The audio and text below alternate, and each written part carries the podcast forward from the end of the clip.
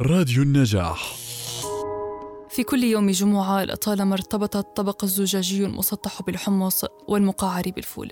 لطالما احتل هذان الصنفان من البقول جزءا من ذاكرتنا بمشاركة العائلة في وجبة الإفطار.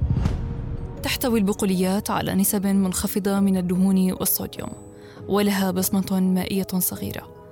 وطبيعتها تخلو من الجلوتين وتتمتع بفترة صلاحية طويلة. كما أنها تحسن خصوبة التربة من خلال تثبيت النيتروجين.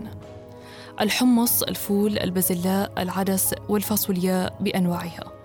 هذه أشهر أنواع البقول استخداما في الوجبات الغذائية المختلفة ويتم طهيها بطرق مختلفة وتؤكل في وجبات متعددة.